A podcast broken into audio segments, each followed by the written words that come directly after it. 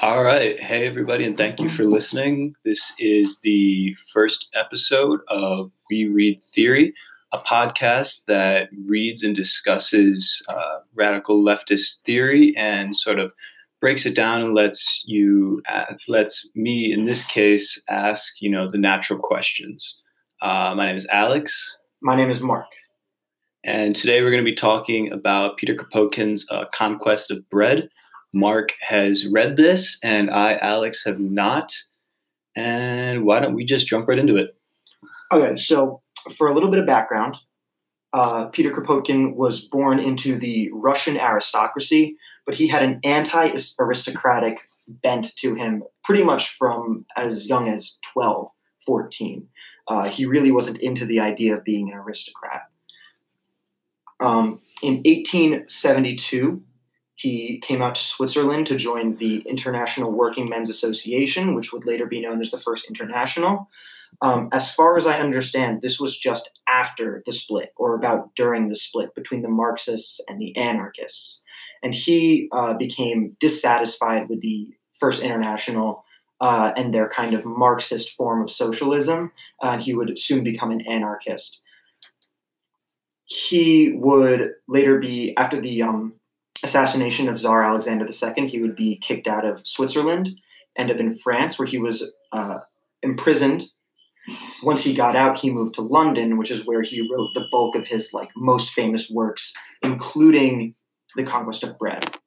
And um, so, to get into the conquest of bread, um, what it is fundamentally about is about distinguishing the anarcho-communist way of being uh, that Kropotkin was kind of coming up with from specifically from the Marxists from the, of the First International, but also as sort of an improvement on the anarchist theory that uh, Mikhail Bakunin pushed with his anarcho-collectivism, and we'll get into the differences between those two things in a little bit.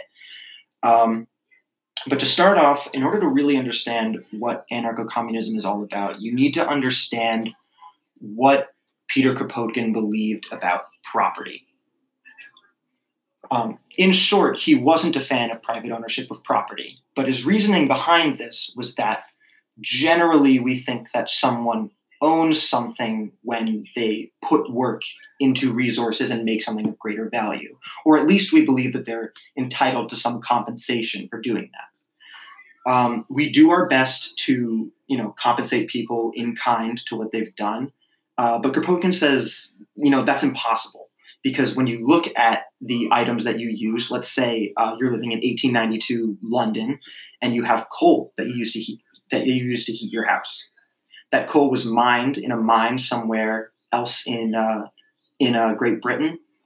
Uh, that mine employs tons of people. You could never track down who mined that specific piece of coal. But furthermore, in order to get to your house, the coal needs to be loaded in large quantities onto a train. The train is staffed by certain people. It was built by other people. The tracks that it runs on are laid by other people. The train runs on its own fuel. The metal, the metal used to build the train was mined somewhere else.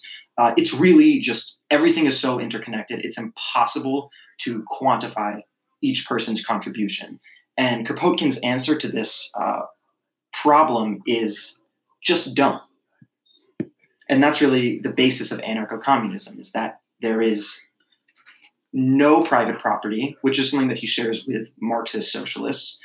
But he really goes even one step further and, and pretty much doesn't believe in personal property, at least to some degree. The I want to back up just a little bit though and talk about how you build an anarchist communist society uh, before I get into exactly what it looks like. Uh, step one is obviously to have a violent revolution, overthrow the state, and put in place what this new uh, way of living is going to be. What is step one after you overthrow the state? If you ask Kropotkin, step one is where his work gets its name from bread. You organize groups of people and you carry out a an action called expropriation. Expropriation is really, really important, and it's the process by which privately owned property and resources um, are basically turned into common goods. So you would have privately owned storehouses of grain all over a city like, let's say, Paris. You send out groups of people, they go out, they take stock of the grain, and then they distribute it to anyone that needs it. They go out, they take stock of all the housing, they distribute it to everyone who needs it. They take stock of all the cloth in the city, they use it to make clothes, distribute it to everyone that needs it. Um, and it's it's it's the fact that things are distributed based on need rather than how much money a person might have or how much work they've done that really sets anarcho-communism apart from even the anarcho-collectivist system that Mikhail Bakunin championed. Now, once you've done that, you have a population that is going to be much more likely to a be physically able to protect the revolution from reactionaries because they have food in their bellies, they're living under a good roof, uh, but they're also going to be more emotionally willing to defend the revolution after this time. One of the main problems that um, Kropotkin had with the past revolutions is that they really didn't get this aspect of it. They would overthrow the state, and then a bunch of guys would lock themselves in a room and they would talk about high minded political ideas instead of talking about what the people actually need, what the revolution was about, which was about people starving in the streets, people not having enough of what they need.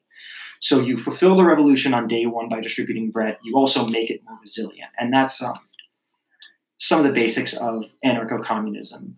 Beyond that, um, once you're kind of living in this anarcho-communist uh, society, the way that we think of labor is also significantly different from today. Uh, we think of labor as needing to be very uh, divided and people to be big, really specialized in order to make production possible these days. Uh, Kropotkin doesn't agree. He thinks that you can organize labor in a way that makes it easy for any one person to do, including manual labor. Uh, you can make it a lot more pleasant to do if you're not driven by profits to make it as cheap as possible to get it done. And what that means is that on a given day, you might choose to go out and work in the farms. You might choose to go out and work in the factories. You might choose to go work in a mine. And the reason why you would do these things is because they'd be significantly more pleasant and because you would view it as a part of your duty to your community. And since your needs are already met, you're not busy worrying about how much money am I going to have. You can worry about how can I contribute to the community in a selfless way without it getting in the way of your own survival. Um, Kropotkin believes that if everyone takes part in manual labor, it should only take about 150 half days. That's four to five hours a day of work in order to produce absolutely all of the necessities that we need for life. Um, beyond that, he says it takes another 150 half days, so or 150 full days in total to make all of the necessities of life and most of our main like sort of luxuries, our coffee, our silk, our jewelry. Um, beyond that, whatever time you have left, since you don't have to worry about money, since you um, kind of just have the world as your oyster, that's what you do everything else with. You can pursue science. You can pursue, um, you know, authorship and, and, and, write books. And how that all works is something that we might get into um, a little bit later. But uh, for now, that's the basic outline of anarcho-communism. So, Alex, uh, are there any questions that are kind of coming to mind right away? Uh, nope, I understand it completely. oh wow, that's good. That was quick. Awesome, awesome. Only nine minutes, perfect. Um, on a real note, um, so you said everyone is entitled to everything. So, so yeah. It, to to get more specific, um, Kropotkin says that there are it, the idea is basically that um, anything that exists in like surplus that we have more than we need of anyone can just have as much of that as they want and Kropotkin generally believes that people are going to be sparing with the things, not take more than they need, because once again, like it's this capitalist mode of production that stokes that greediness in us, that need to hoard things, because we're always so worried about our security when it can be taken away at any time. When we're guaranteed that like financial security and our necessities, it's not going to be a big problem. That uh, people could theoretically take all of the water or all of the food from the stores. Um, so if someone wanted to record a podcast and they needed a microphone, yes. like a really, really nice, you know, um, a really nice studio microphone, there's not going to be that's obviously not going to be in surplus. Mhm. So how would I in this society like, go about getting one? So in so so for items that aren't in surplus, um, generally the way that we would think of it is um, that they would be rationed out.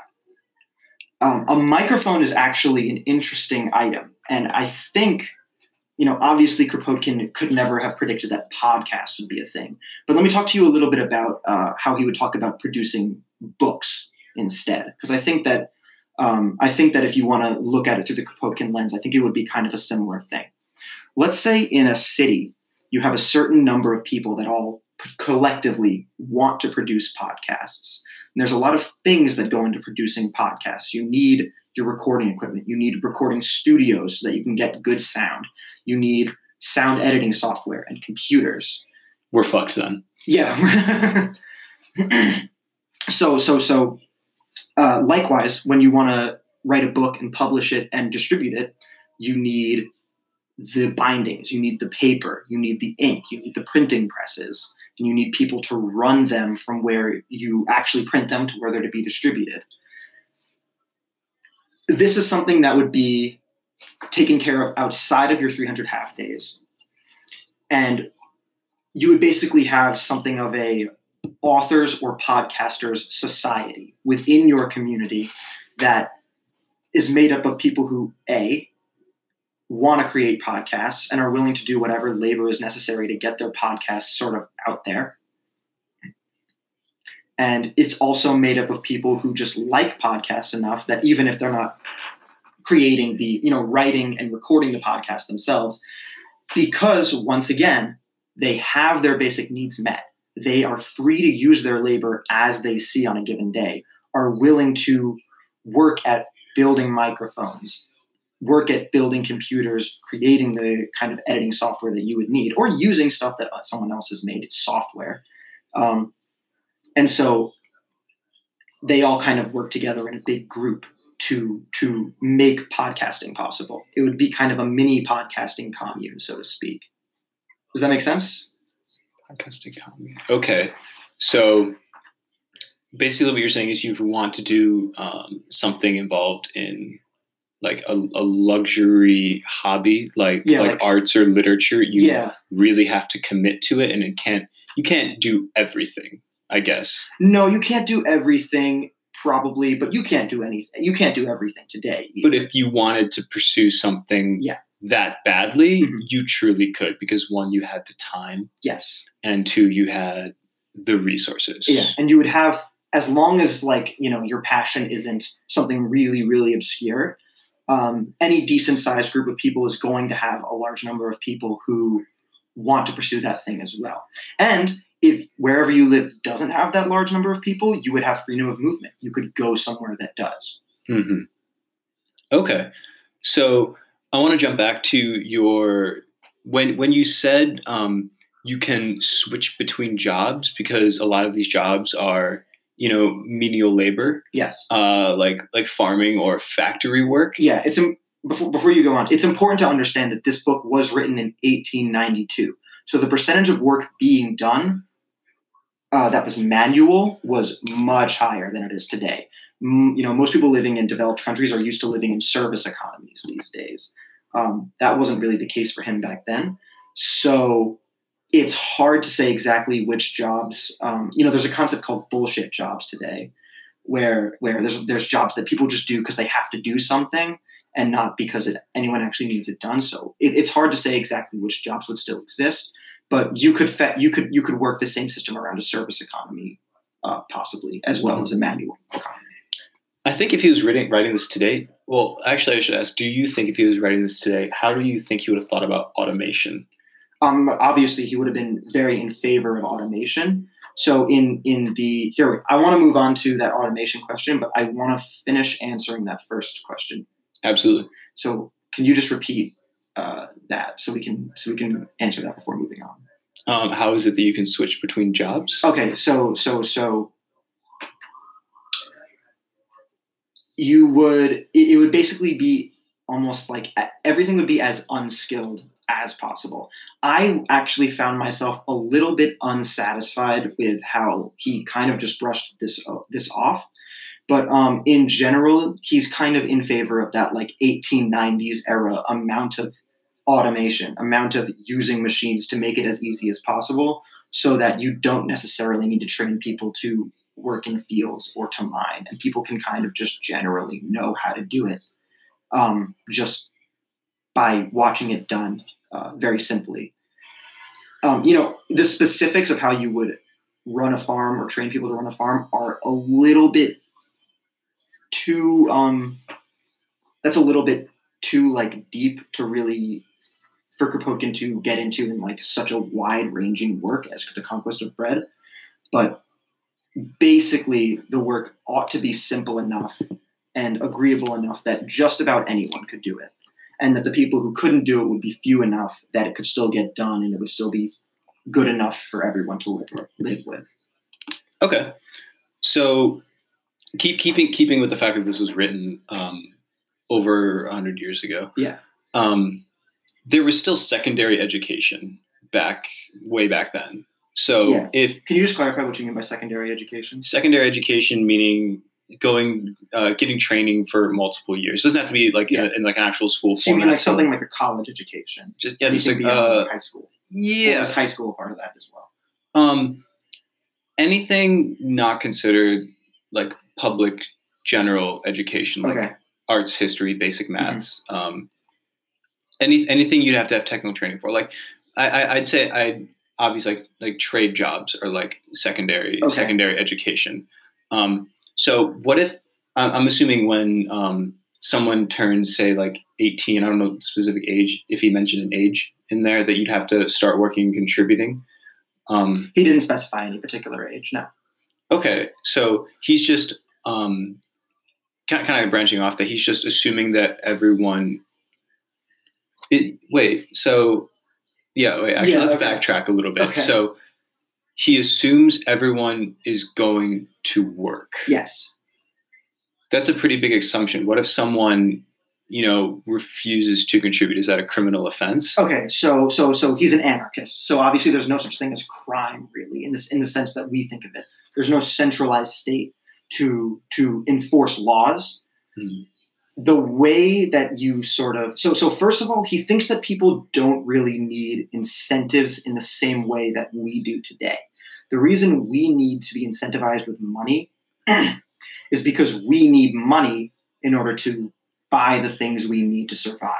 And we're always kind of dangling on that knife's edge. That's why everyone is so concerned with money all the time it needs to be compensated for their time because time is so precious when you need to use it to keep yourself alive. Um, so, first of all, Kropotkin thinks has a, has a higher opinion of people than probably most people that I've met in real life would. um, and and one of one of the big pieces of evidence that he uses for this is a that around the time that even he was living, or shortly before then, most you know he was living sort of at the tail end of the uh, industrial revolution. But but for most of human history, most people lived in these kind of like farming communities that worked pretty communally uh, in in sort of a like pre-industrial communism, as he would have called it. So he says, first of all, communism is a way that people generally live in. It's the default state of humanity, arguably. He would have said that tribal peoples would have lived communistly as well. And he would say that um, if you look at what happens during a natural disaster, the first thing that people say, let, us take the Titanic. People didn't say the richest people, the most productive people get to go to the lifeboats first the most worthy people. No, it's women and children because women and children are the most in need of, of help in that situation, at least you know from that uh, kind of uh, perspective. So he thinks that this is kind of a default way that humans work. He's not so concerned with like, oh no, everyone's just going to laze about. He just doesn't think that that's really um, very natural for humans. Now, in the inevitably, you're going to have a small number of people who might not be so inclined to work and might like see that, oh, well, if everyone else works and I don't and I'm entitled, then, you know, I can just mooch off everybody. Mhm. Um, what's important to remember that it's, is, is that is that the world is still is that, that people still live in these groups. These groups would be their communes, and while everyone in the commune is entitled to the basic necessities of life and the luxuries that are produced in the commune, you're not necessarily entitled to membership of a commune. Um, Kropotkin is a really big believer in freedom of association. So if I'm living in a commune and I decide I don't, I just don't want to work one day, they can, you know, the commune can collectively decide, well, you know, forget about that guy. Uh, we're not gonna. He's not entitled to, you know, the necessities that we produce because he isn't taking part in the commune. Um, but as long as you're a part of the commune, then you would be entitled. And as long as you're willing to produce, you're willing to work towards the goals of the commune, then you would be provided for. And if for some reason the commune decides they just don't like you, even if you're willing to work and produce, well, there's a commune next door. There's a com, you know, they're they're they're they're everywhere. So you can just go somewhere else and say, hey, like I know how to do this. Uh, I'm willing to do this. Uh, let me help you guys out. And you know, it shouldn't be too hard to find people who will have you. So it'd be very small and community based rather than nationally organized. Yeah. Um, it kind of depends on what stage of the revolution you're talking about when you talk about whether or not like nations are very much of a thing. Um, obviously, the state is not a thing in an anarchist society. So, like, uh, Kropotkin doesn't necessarily say, "Oh, this is how big a commune is going to be." Like, he uses the city of Paris as an example of a commune, and he also uses these small rural communities as example of potential communes. So um, it's pretty easy to imagine that there would be a lot of different sized communes that work in kind of different ways. Okay.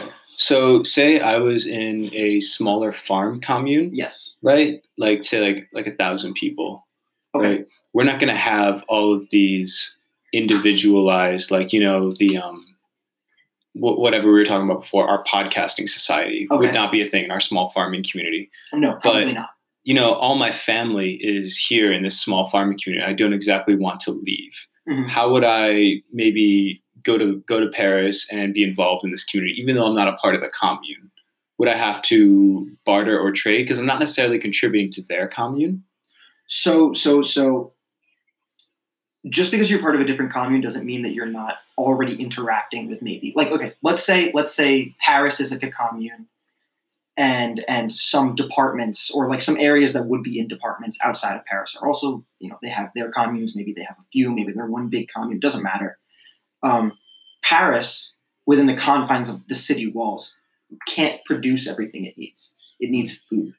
So if you're in a commune near Paris, you would already have a strong relationship with the Paris commune. You would be giving them food, um, basically giving them as much as you can without starving yourselves. And in return, since Paris has the ability to create all these uh, manufactured goods that you might need, your farming tools, your machines, your fertilizer, uh, you would already have that very communal relationship. So I guess a lot of farming, because like one farming community couldn't support all of Paris. A lot of farming communities would have to Yeah. work together. Who is all of like this? Uh, I guess trade organized by? Do they still It's just- democratically elect people to organize all of this? Um,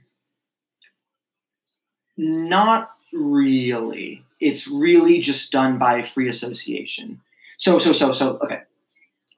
Kropotkin uses a pretty interesting example of how this like free association way of like cooperation across large um, areas works, and he refers to the kind of trans-European railways that that that sprout up over the course of the Industrial Revolution. And what happened was, you know, across like western central parts of eastern europe you had this very expansive railway network all built by different peoples you know different companies um, making different trains but they all were smart. They all understood that trains work a hell of a lot better when you can take a train from you know brest in in in nor in not normandy. Oh my god. Brittany. Um, sorry, uh, when you can take a train from there all the way to, you know, like Vienna all the way down to Greece, even. Um, you know, and and whatever section of trains you're looking over is going to work a lot better if it's interconnected in that system. So there wasn't any even a democratically elected body. There was no central organizing body that helped them to figure out what gauge tracks they were gonna they were gonna build um, and and help them to line it up. They just did it because they were all like smart people who could work together and figure it out. There was mm-hmm. there didn't need to be a central committee. Now, if you look at like uh, Kropotkin also points to kind of the railroads that were built under like the czarist regime in Russia and says there's a centrally planned like kind of railroad and it's got all these problems because it isn't built on a local level to service local needs. It's got this really centralized uh, perspective that it's built based on, and so it really falls short uh, when it comes to servicing like smaller, more local communities. Hmm. And so, so he kind of extrapolates that way of organizing, that free association, to all other forms of exchange and production. Okay, so I guess it'd be hard to, you know, monopolize one kind of one necessarily. Yeah, would yeah could things still be um, monopolized? Say one say for like sake of argument, only one small commune controls all reserves of say some mineral. Okay. Right say say it's say like they need gold for like gold banded wedding rings or something like that. Okay. So they could theoretically set the price to other communes, right? They could just say it was because because they mm-hmm. were you know a part of like this this tiny community of people. Yeah. They could collectively decide that their labor was worth more. So because no one could get this one commodity anywhere yeah. else. So there's so there's two things. First of all, um, the question is under an anarchist communist system, why even bother? What are you actually gaining from that? Like, because um, you're already getting everything you need. You have the right to move around, get the luxuries you need, um, participate in these kind of like um, artistic or scientific societies as you wish. So the question is, why even bother extorting people? That's really what anarchist communism is all about: is removing that need, that desire to extort, to exploit people. Beyond that, if you have a small um, community or even a large community that is the that kind of monopolizes, you said gold. Um, you're probably not producing all of what you need otherwise. Therefore, like if you have enough for tons of other people, you're probably not producing uh, everything else you need otherwise. You're probably not producing all the food you need. So that interconnectedness, that interreliance, will make it very difficult to exploit people for any like in any like serious way. And he's just saying you're just naturally not going to want to exploit anybody. Not that you would necessarily naturally not want to exploit people, but that our desire to exploit people uh, is really motivated by this scarcity that is foisted upon us by the capitalist mode of production. Um,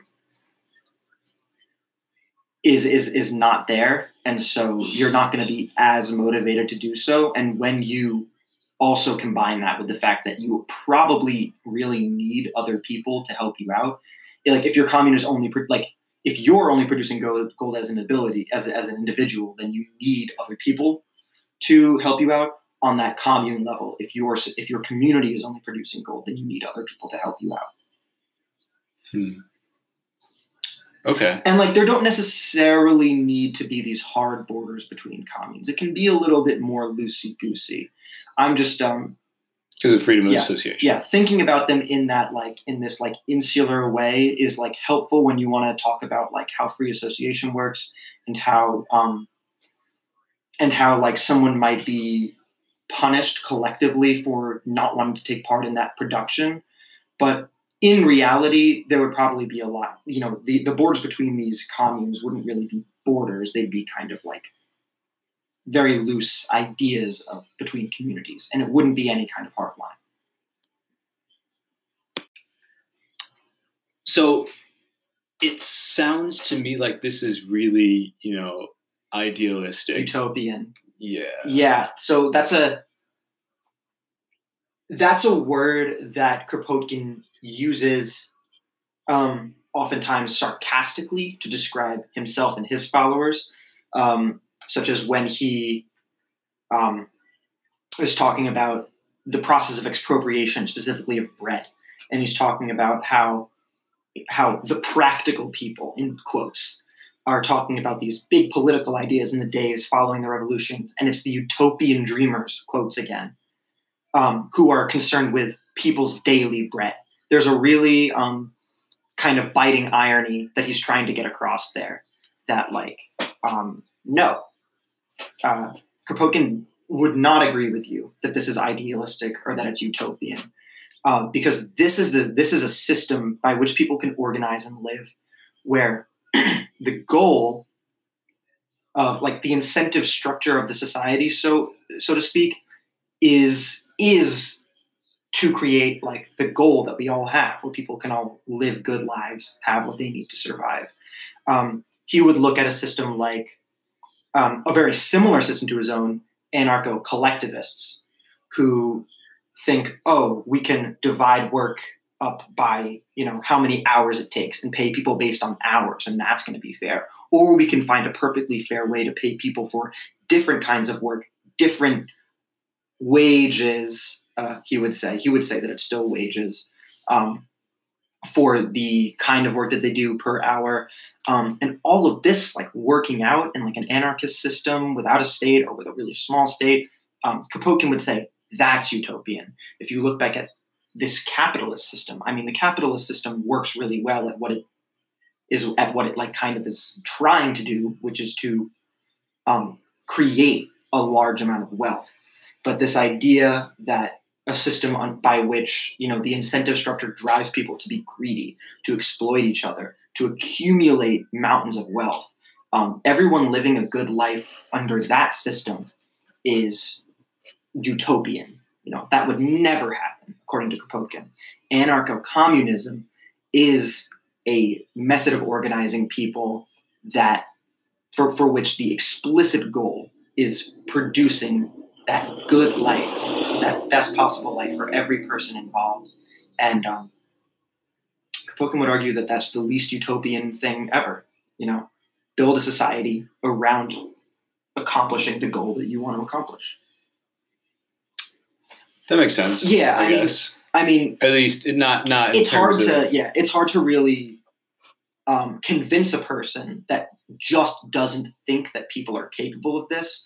You could point to those those kinds of like communism is the natural way for humans to be arguments that uh, we talked about earlier as like some the closest thing you can get to evidence but on some level it's a matter of how much faith you have in people in general okay that that that I, that I guess makes a lot of his other ideology makes sense. Yeah. But maybe not um, in terms of putting into praxis, unfortunately. Um, jumping back to our yeah yeah in terms of um, again like an idealistic society that makes everything easier for everyone involved. Um, automation. Okay, I'm I'm really happy you're bringing automation back up because I do think that Kropotkin. I mean, clearly Kropotkin would have been very much in favor of heavy automation. Um, he was obvi- he was very much in favor of whatever level of automation was possible at the time. And so today, where automation is much more uh, is much more like is, there's much more of it. We can we can automate a whole lot more. We can make that hour of work go a lot farther.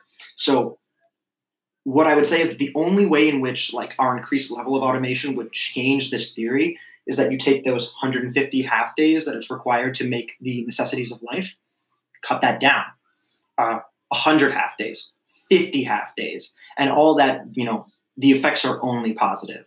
Uh, you just have more time to produce luxuries, which probably also take less time to produce, and that's just more time to socialize or to pursue your art form or to you know write your book or join a scientific society which can pursue science without the need to pursue certain subjects to accrue more funding does that make sense Yeah, yeah, no. Um, also, I feel like the Yeah. I, I obviously haven't In- read this at all, but like the effect on mental health would also be a lot better, and people might even live longer in this Yeah. situation because they're not so stressed about you know at least like like eighty percent of the population won't be stressed about you know where their next meal will be coming from or things like that. Absolutely. And and and I didn't quite get to this when I was talking about division of labor, but this is a really big thing for him.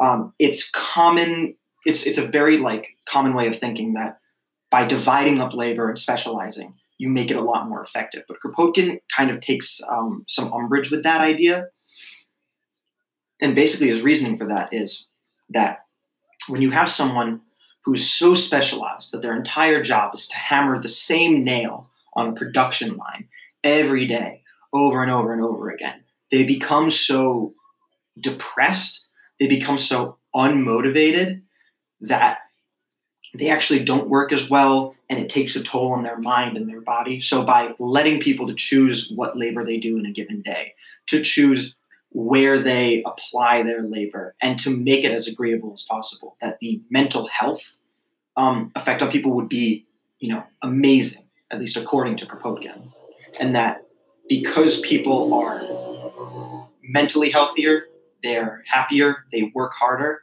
and that production probably wouldn't suffer at all and might even be better by not dividing labor in the way that we do, where people are hyper specialized these days. Got it.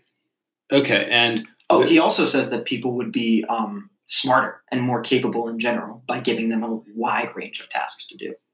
oh yeah, totally. They could apply um, Mhm. you know, there's different ways of thinking to to new tasks by going between those jobs. Yeah, absolutely.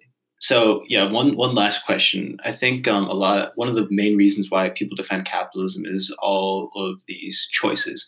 Well, even even maybe in practice, it'll just give you, you know, three kinds of instant mac and cheese to choose from. They want this kind of choice. They think because betting um, people against each other, you know, companies against each other with profit as the ultimate goal, and people as the voters voting with their money to choose which product is best Yeah. will ultimately result in one successor. Say I in my in my commune I want something to change about a product, but I don't know anything about it. Say there people are making, you know, like the the person who produces say bread in my community, uh, I want something to change about that, but I don't know anything about it.